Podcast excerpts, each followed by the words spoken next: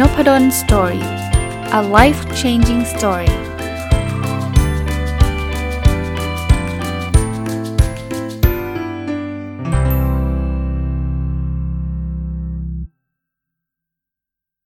สวัสดีครับ ยินดีต้อนรับเข้าสู่ Nopadol's Story Podcast นะครับ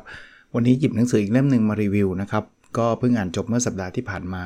หนังสือชื่อว่า 49 Habits นิสัยง่ายๆชีวิตโคตรดี นะครับ เขียนโดยนายแพทย์นันทพลพงรัตนามาน หรือคุณหมอท็อปนะก็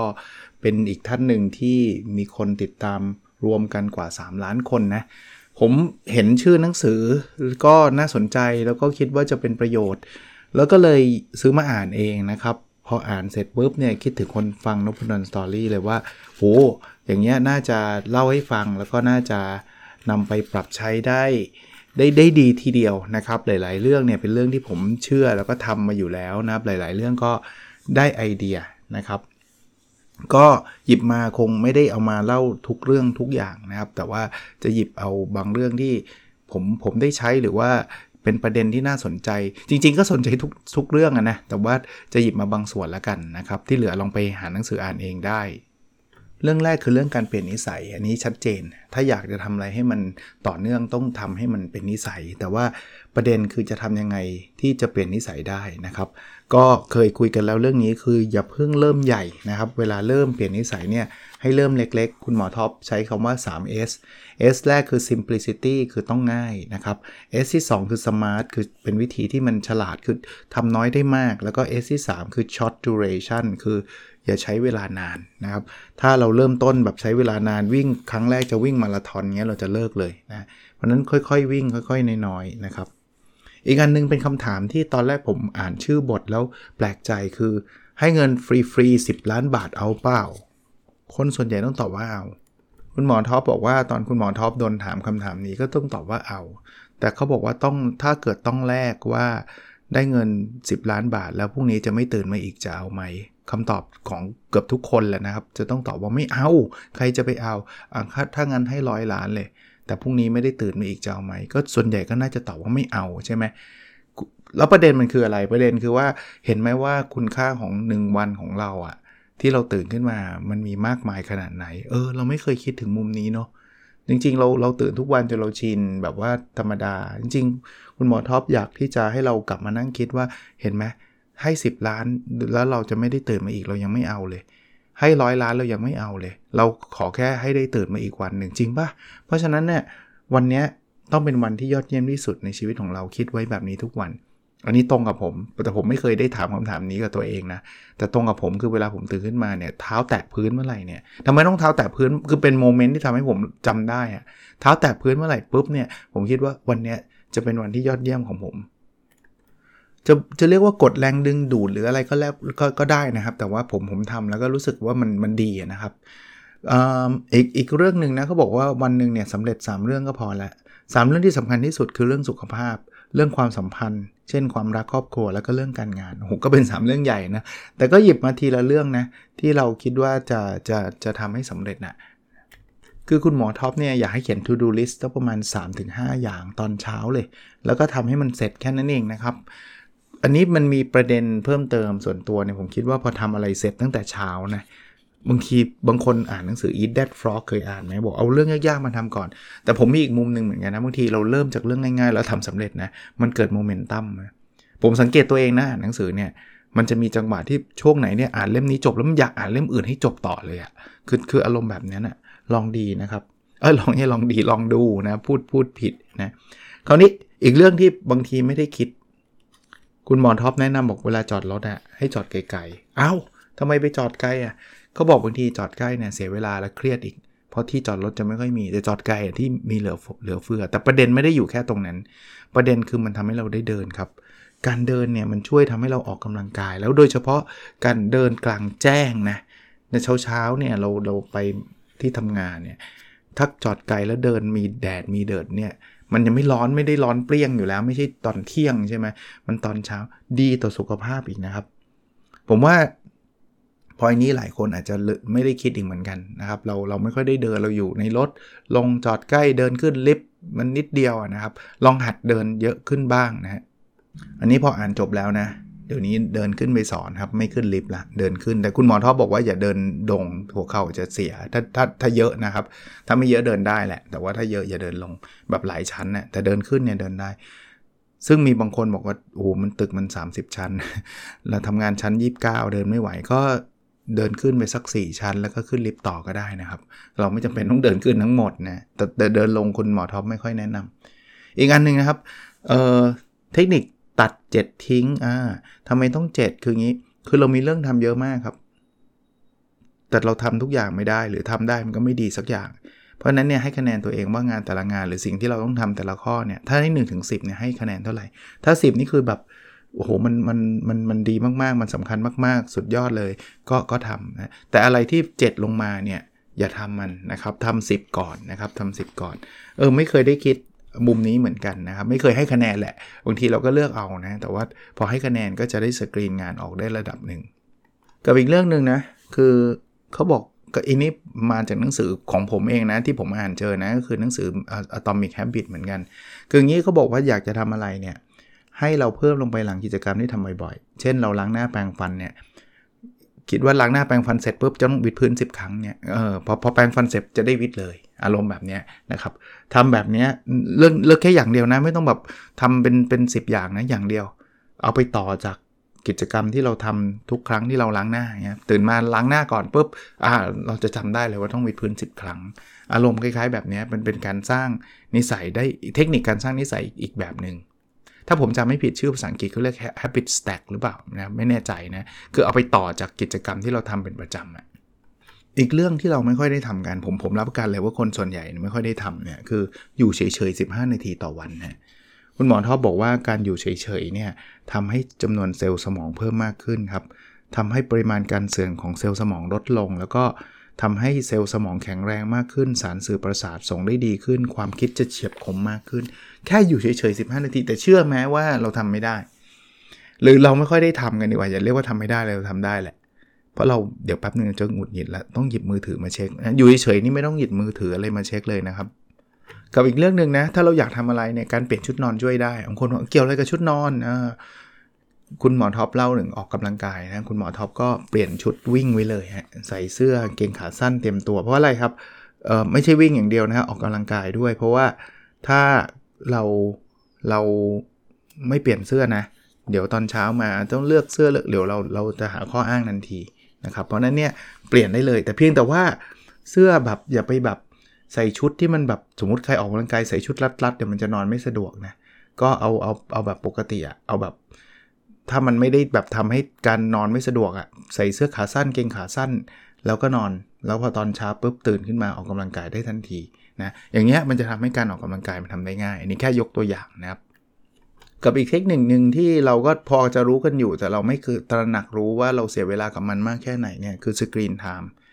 ติดมือถือติด iPad ติด YouTube ติดทีวีอะไรเงี้ยเขาบอกว่าถ้าเราลดสกรีนไทม์ได้ลงวันละ 30 นาทีเนี่ย ใน 1 ปีเนี่ยเราจะมีเวลาเพิ่มขึ้นมา 100 ชั่วโมงเลยนะครับร้อยชั่วโมงเอาไปทำอะไรได้อีกเยอะแยะที่เราบอกว่าเราไม่มีเวลาทำอะเอออันนี้ไม่บางทีไม่ได้คิดนั่งนั่งถ่ายเรื่อยผมก็เป็นนะครับเนี่ยก่อนจะมาอัดพอดแคสต์นี่ก็นั่งถ่ายดูไอ้รีวใน Facebook แล้วติดนะแต่ว่าต้องต้องหยุดนะครับ อีกมุมคิดอีกมุมหนึ่งนะฮะที่คุณหมอท็อปเขียนไว้แล้วเราก็ไม่ค่อยได้ทำเนี่ยก็น่าสนใจคือเราชอบตั้งในกาปลุกตอนเช้า แล้วหลายคนก็ปลุกแล้วก็อืดบางทีก็ปิดในกาปลุกสนูสมันเนี่ยก็คือเลื่อนเวลาเวลาปลุกไป ไปไปมามาก็ไปทำงานไม่ทันมั่งไปสายมั่ง หรือว่าบางคนก็ตื่นมาแบบฝืนๆงวงเงียเขาบอกเราไปตั้งปลุกให้เราตื่น แต่เราไม่เคยตั้งปลุกให้เรานอน เราก็เลยนอนไม่พอ ตอนกลางคืนนั่งเล่นนั่งดูซีรีส์นั่งเล่น Facebook ไออินสตาแกรมดู YouTube ไปเรื่อยเปื่อยเลย เขาบอกตั้งในกาปลุกตอนนอนดิเช่นจะนอน3ามทุ่มตั้งไว้เลย2ทุ่มให้ปลุกและให้เตือนว่าเหลือเวลาอีกชั่วโมงหนึ่งนะ เพราะนั้นคุณต้องขึ้นมาข้างบนได้ละอาบน้ำอาบท่าหยิบหนังสือมาอ่านแล้วเดี๋ยวคุณจะได้นอนตอน3ามทุ่มอะไรอย่างเงี้ยไม่ไม่ต้อง3ามทุ่มก็ได้เนี่ยจะนอน4ี่ทุ่มก็ตั้งปลุกไว้เก้าอ่าสามทุ่มอารมณ์อย่างเงี้ย คุณจะได้เป็นการเตือนตัวเองไม่งั้นนะเราเราไหลเข้าใจคาว่าไหลใช่ไหมดูไปเรื่อยๆอย่างเงี้ยมันก็รู้ตัวอีกทีตีหนึ่งอะคุณก็นอนไม่พออย่างเงี้ย ใช่ปะ่ะเออ ไม่เคยใช้เหมือนกันนะครับ ตั้งปลุกให้ให้ไปนอนเนี่ยพูดถึงการนอนมีเทคนิคสั้นๆอีกอันหนึ่งการอาบน้ำครับ คุณหมอท็อปบอกว่าอาบน้ำมีคนชอบอาบน้ำเย็นหรืออาบน้ำอุ่นส่วนตัวผมผมชอบอาบน้ำอุ่น แต่แต่คุณหมอท็อปแนะนำอย่างนี้บอกว่าอาบน้ำเย็นเนี่ยทำให้เราสดชื่นกระกระปี้กระเป๋า เพราะฉะนั้นอาบน้ำเย็นควรอาบตอนเช้าครับ ในขณะเดียวกันอาบน้ำอุ่นเนี่ยทำให้ร่างกายผ่อนคลาย ระบบไหล เวียนโลหิตทำงานได้ราบลื่น เพราะฉะนั้นเนี่ยควรอาบก่อนนอน ผมว่าอุ่นทั้งเช้าทั้งนอนเลยคือคือก็เป็นติดเป็นนิสัยนะ แต่ว่าเอออ่านแล้วก็ได้ได้ไอเดียนี่จากคุณหมอนะคุณหมอก็ต้องมีความรู้เรื่องการแพทย์อยู่ระดับหนึ่งแหละ ลองทดลองดูก็ได้ฮะเดี๋ยวนี้จะพยายามตอนเช้าจะเย็นหน่อยนะครับ ตอนกลางคืนก็จะอุ่นเหมือนเดิมอะไรเงี้ย แต่แต่ก็อย่าไปซีเรียสนะบางคนฟังบอกก็ก็อยากอาบน้ำอุ่นก็อาบเถอะนะคือบางคนบอกหนาวแล้วมันจะเป็นหวัดแล้วจามคือมันมี condition หรือว่าสภาพของแต่ละคนร่างกายหรือว่าสุขภาพแตกต่างกันอันนี้อันนี้ก็ต้องดูให้ให้เหมาะสมกันแล้วกันนะฮะอ่าอีกเรื่องเขาบอกถ้าใครกำลังเหนื่อยล้าเนี่ยลงตารางเที่ยวไว้ วงเล็บวงเล็บนิดนึงผมวงเล็บเองสำหรับคนชอบเที่ยวเขาบอกว่าลงตารางเนี่ยสมมติว่าเราใส่ไว้ทุก 3 เดือนเลย จะต้องไปเที่ยวที่นู่นที่นี่ที่นั่น แล้วต้องไปตามตารางเลยนะ การลงตารางไว้มันทำให้เราเห็นว่าเออเนี่ยมันจะมีแบบมีที่ไปเที่ยวแล้วนู่นนี่นั่นอะไรเงี้ยใจมันจะชื้นเน่ยเออเข้าใจชื้นไหมเรียกว่าอะไรนะมันจะรู้สึกดีอะว่าเราเราจะได้พักผ่อนแล้วเราจะได้เที่ยวแล้ว แล้วการทำงานเราจะไม่แบบเหมือนทำไปเรื่อย ๆ ไม่มีแผนเบิร์นเอาท์นะครับ เรื่องการกินอาหารบ้าง เขามีคำกล่าวว่า you are what you eat ใช่ไหมเขาดิทุกคนรู้แหละ แต่มันก็อดไม่ได้ใช่ไหมที่เราจะกินจังฟู้ดมั่งอะไรมั่ง ให้เรากินอาหารแบบคลีนสามมื้อทุกวันมันก็ไม่ไหวอะบางคนก็ไม่ไหวอะคุณหมอท็อปให้นะข้อแนะนำง่ายๆครับบอกว่า 1 วันขอ perfect meal 1มื้อพอไอ้ที่ต้องคลีนต้องอะไรขอมื้อนึงก่อนนะครับมันมันจะมันจะดีอย่าเพิ่งไปเริ่มแบบโอ้โหเป๊ะเป๊ะเป๊ะสามมื้อเลยมันก็ลำบากเขาดิ perfect meal คืออะไรครับ คือเขาบอกว่า nutrient dense food ก็คือมีสารอาหารมากครับ แต่พลังงานต่ำนะครับ มีโปรตีนสูงไขมันดีสูงแป้งต่ำแล้วมาจากธรรมชาติอันแรกนะ อันที่2 low carb high fat diet นะครับแป้งต่ำน้ำตาลต่ำไขมันดีสูง มีโปรตีนพอดีพอดีนะครับ จะเรียกว่า healthy keto ก็ได้นะครับ อันที่ 3 คือ high high fiber high vitamin ก็คือผักใบเขียวอย่างน้อย 1 ชามใหญ่ ถ้าเป็นข้าว ถ้วยข้าวเล็กอย่างน้อย 3-4 ถ้วย สุกครึ่งหนึ่งดิบครึ่งหนึ่งจะดีมากๆนี่คือ perfect meal ขอ 1 มื้อต่อ 1 วันนะครับมาถึงข้อแนะนำอีกอันฮะคุณหมอท็อปเขียนว่าใส่ลมหายใจในตู้เสื้อผ้า ลมหายใจคืออะไรปะตู้เสื้อผ้าเนี่ยเราไปเปิดดูนะครับ ส่วนใหญ่นะแน่นเลย ไม่ไหว เพราะฉะนั้นเนี่ยเอาออกบ้างหาหาทำให้ตู้เสื้อผ้ามันว่างก็เอาออกไปไหนอะบริจาคให้คนอื่นเขาใช้บ้างครับ คนส่วนใหญ่หรือหลายคนก็แล้วกันนะ เสื้อเยอะเกินไป กางเกงกระโปรงอะไรพวกนี้เยอะไปฮะเอาไปบริจาคบ้าง ข้อดีคือมันทำให้เสื้อผ้าเราไม่ยับด้วยนะเสื้อผ้าที่มันอัดๆกันมันจะยับ อันที่2เนี่ยทำให้เราเห็นเสื้อผ้าที่มันสวยงามเหมาะกับตัวเรานะสังเกตบางตัวไม่เคยเห็นจำไม่ได้ด้วย ซื้อมายังไม่ได้ใส่เลยก็มี อันที่ 3 เสื้ออตู้มันเป็นระเบียบทำให้ชีวิตเรามีระเบียบเหมือนตู้เสื้อผ้า ก็อ่านแล้วได้ข้อคิดแต่ตู้ผมก็เป็นแบบนี้ฮะแน่นฮะ วันนั้นเนี่ยก็ก็จะเริ่มต้นลองลองลองดูครับว่าอันไหนไม่ได้ใช้เนี่ยบริจาคไปบ้างก็ดีนะครับอ่าอีกเรื่องครับให้เราวัดน้ำหนักทั้งทั้งเรื่องของน้ำหนักร่างกาย แล้วก็เรื่องของไขมันนะเดี๋ยวนี้มันมีเครื่องช่างที่มันมันวัดระดับไขมันได้นะผมก็มีนะครับเครื่องอันเดิมมันเสียไป เดี๋ยวกำลังจะหาเครื่องใหม่หามาแล้วแหละที่จะวัดระดับไขมัน แล้วก็อีกอีกเรื่องก็คือระวังเครื่องดื่มที่มีน้ำตาล ต้องบอกว่าส่วนใหญ่ผมเนี่ย ผมชอบกินมากนะ เครื่องดื่มที่มีน้ำตาล แต่ว่าคุณหมอท็อปก็พูดว่าน้ำตาลเพิ่มความเสี่ยงโรคหัวใจและโรคเบาหวานชนิดที่ 2 ยิ่งเด็กยิ่งต้องระวังด้วยนะครับ แต่ว่าผู้ใหญ่ก็ต้องระวังเหมือนกันนะอันนี้ก็ก็ก็ลองดูครับ ผมพยายามลด ถึงแม้จะยังไม่ได้ร้อยเปอร์เซ็นต์สารภาพ แต่ว่าก็พยายามลดลง เรื่องดื่มน้ำมั่ง อันนี้ก็ได้จากคุณหมอท็อปหนังสือเล่มนี้ก็เริ่มทำเขาบอกว่า ง่าย ๆ เลยฮะ ดื่มน้ำเปล่าอย่างน้อย 300ซีซีทันทีหลังตื่นนอน ไม่ว่าเป็นน้ำเย็นน้ำอุ่นน้ำอุณหภูมิปกติได้หมดนะอันนี้จะดีเพราะว่าการนอนเนี่ยเราขาดน้ำนะครับช่วงช่วงที่เรานอนเนี่ยเขาบอกว่า 8 ชั่วโมงเนี่ยเราหายใจแล้วเหงื่อออกน้ำระเหยต่อออกจากร่างกายประมาณ 500-800ซีซีเขาบอกว่าถือว่าเยอะนะครับ เพราะนั้นตื่นมาจึงควรดื่มน้ำนะครับ จะช่วยได้นะครับทั้งเรื่องระบบเผาผลาญการทำงานสมองแล้วก็ ถ้าเกลือแร่ไม่ไม่สมดุลร่างกายจะทำงานไม่ไม่ปกติ เพราะนั้นดื่มดื่มน้ำเนี่ยจะช่วยได้ยิ่งดื่มน้ำเมื่อกี้ 300ใช่ไหมเขาบอกดื่มน้ำ500ซีซีช่วยเพิ่มประสิทธิภาพระบบเผาผลาญได้ 30%ยาวนานถึง 30 นาที ลองดูครับก็ตื่นมาดื่มน้ำแต่ก็ทำอะไรก็ให้มันสมดุลนะไม่ใช่แบบโอ้โหอัดไป 2 ลิตรอะไรเงี้ยกก็เยอะไปนะครับอีกเรื่องสำหรับคนที่ผัดวันประกันพรุ่งติดพวกนี้บ่อย อะไรที่ก็ตามที่เราจะต้อง ทำอยู่แล้วเนี่ยเขาบอกว่า ไม่ต้องคิดมากนับ 5 4 3 2 1ทำเลย เพราะว่าถ้าคิดเกิน 5 นาที เราจะมีข้ออ้างเข้ามาในหัวเรานะครับ เรื่องกลับมาเรื่องกินอีกอันหนึ่งฮะคุณหมอท็อปบอกว่าอออยากกินมื้อว่างบ่อยๆ คือเรากินได้นะ เช้ากินเสร็จต้องเว้นไปถึงกลางวันค่อยกินอีกที ถ้าใครใครไม่กินเย็นก็เว้นเย็นอีกทีหนึ่งกินมื้อว่างบ่อยๆเนี่ยทำให้ดื้ออินซูลินครับดื้ออินซูลินคือ คืออินซูลินมันจะออกมาในทุกครั้งที่เรากินอาหารเนี่ยถ้าออกมาบ่อยๆ มันเกิดการดื้ออินซูลินเนี่ยก็คือมีความเสี่ยงในการเป็นเบาหวาน ซึ่งซึ่งผมเป็นไม่ใช่โรคที่ใครอยากเป็น เพราะนั้นไม่มีอาหารว่างสำหรับคนสุขภาพดีครับ คิดถึงตอนตอนเทรนไปฝึกอบรมเนี่ยบางคนชอบทานอาหารว่าง ต้องระวังนะฮะคือคือไม่ได้ห้ามนะครับ แต่ว่าถ้าทำซะจนติดเลยกูกินมันเช้ากลางวันเย็น แล้วมี 5 มื้อต่อวันนะไม่ค่อยดีเลยฮะไม่ค่อยดีเลย อีกเรื่องคือเรื่องการตื่นเช้าครับคุณหมอท็อปบอกว่าตื่นเช้าดีนะ สมองเราจะปลอดโปร่งโล่งสบาย แต่ไม่ต้องตื่นเช้าแบบก่อน 3 ชั่วโมง 2 ชั่วโมงหรอกแค่ 10 นาทีก็ดีละ แต่จะทำไงให้ตื่นเช้ามากกว่านะ ข้อแรกนะ ตั้งปณิธานก่อนเข้านอนเลยนะครับ ว่าเราจะนอนตื่นกี่โมง 2 วางในกาปลุกคนละมุมห้องกับที่นอนทำไมถ้าวางใกล้ ๆ เป็นไง เอามือตบเลย คือคือมนุษย์ล่ะเราก็ไม่อยากตื่นอะ นะครับ อันที่ 3เขาบอกว่าตื่นแล้วต้องแปรงฟันเลยฮะการล้างหน้าแปรงฟันจะทำให้เราสดชื่น อันที่ 4 เมื่อกี้เลยฮะดื่มน้ำครับเขาบอกเหมือนการสตาร์ทเครื่องยนต์ครับ และที่5ครับเปลี่ยนเสื้อผ้าเป็นชุดออกกำลังกายนะครับ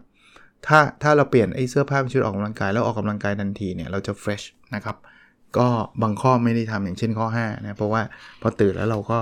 ผมก็ออกไปทำงานเลยนะครับจริงๆก็มันก็ข้ออ้างแหละ ถ้าจะออกกำลังกายตอนเช้าก็ทำได้แหละก็ตื่นเร็วนิดนึง ระหว่างวันทำไรนะครับเขาบอกว่าเราควรจะไปอยู่ในที่กลางแจ้งบ้างนะครับเขาเรียกวิธีนี้เป็นการรับพลังงานไฟฟ้าจากโลกนะเขาเรียกว่า earthing นะคือการเดินบวกกับอากาศบริสุทธิ์ แล้วก็ การที่เอาพื้นเนี่ยไปแตะเท้าไม่จะพื้นแตะเท้าต้องเท้าแตะพื้นนะครับ ถ้าถ้าเท้าเปล่าก็ยิ่งดีนะช่วยได้นะครับ ช่วยได้ทั้งเรื่องของร่างกายเรื่องของจิตใจสมองอะไรอย่างเงี้ยนะทำบ่อยๆก็ดีครับ ถ้าถ้าเราทำได้นะครับ อีกอันนะครับ คล้ายๆเรื่องที่บอกเมื่อกี้นะฮะ habit stacking นะก็คือเราตื่นขึ้นมาเราแปรงฟันแล้วเราจะทำอะไรต่อก็ได้เลย ก็อันนี้ก็ใช้คุณหมอท็อปเป็นคนชอบดื่มกาแฟนะพอดื่มกาแฟเสร็จปุ๊บคุณหมอคุณหมอท็อปจะ นั่งสมาธิอย่างเงี้ยหรือว่าจะทำอย่างอื่นก็ได้นะครับ ที่เป็นการเพิ่มนิสัยดีๆ หลังจากทำทำเรื่องนั้นนะคุณหมอท็อปเขาใช้วิธีการดื่มดื่มกาแฟนะครับ ก็ก็ลองดูนะครับ อันนี้ก็เป็นเป็นแนวคิดอีกแนวคิดหนึ่ง ส่วนเรื่องการดื่มกาแฟเนี่ยก็มีงานวิจัยนะครับว่ามันไม่ได้ทำให้ทำให้ร่างกายแย่นะครับ แต่ทั้งหมดทั้งปวงก็ต้องระวังไม่ใช่ดื่มเยอะไปนะไม่ควร เติมครีมเทียมและน้ำตาลลงไปนะครับอ่าเรื่องคนที่เป็นภูมิแพ้เป็นหวัดคัดจมูกเนี่ยเขาบอกว่าต้องระวังเรื่องที่นอนนะครับเพราะนั้นเนี่ยถ้าใครภูมิแพ้บ่อยๆ ก็อาจจะต้องดูแลที่นอนให้สะอาดนิดนึง อย่างน้อยๆสัปดาห์ละครั้งเนี่ยลดอาการภูมิแพ้ได้มากถึง 50%อีกเรื่องนะครับ เรื่องการขอบคุณอันนี้ผมผมอินมาก เพราะว่าทำอยู่ทุกวันเลยนะครับ คุณหมอท็อปก็บอกว่ายิ่งขอบคุณสิ่งที่มีมากเท่าไหร่ เราจะยิ่งได้รับสิ่งดีๆ เพิ่มขึ้นทวี ก็หลักการเหมือนที่ผมพูดเลย แต่คุณหมอท็อปแนะนำบอกว่าเทคนิคสำคัญของเรื่องนี้คือลองเขียนขอบคุณวันละ 3 สิ่งอะไรก็ได้ที่ผมเคยเล่า ติดต่อกัน 30 วันผมทำมา 2 ปีกว่าแล้วเข้าปีที่ 3 เรียบร้อย เพราะฉะนั้นเนี่ยจะ 2 ปีครึ่งแล้วมั้งทำแล้ว work จริงๆฮะเน้นอีกทีลองดูครับ อันนี้คือ gratitude journal ที่เคยเล่าให้ฟังนะครับ โอเค วันนี้คงประมาณนี้ยังไม่จบนะ ยังมีอีกหลายเรื่องที่อยากจะนำมาฝากนะครับ แต่ใครอยากอ่านหนังสือรายละเอียดนะครับ 49 habits หรือควรจะอ่านว่า 49 habits นะครับ นิสัยง่ายๆ ชีวิตโคตรดีของคุณหมอท็อปนะครับนายแพทย์นันทพล พงรัตมรัตนามานนะโอเคครับ แล้วเราพบกันใน episode ถัดไปนะครับ สวัสดีครับ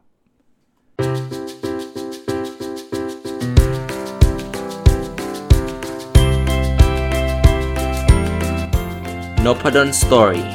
a life changing story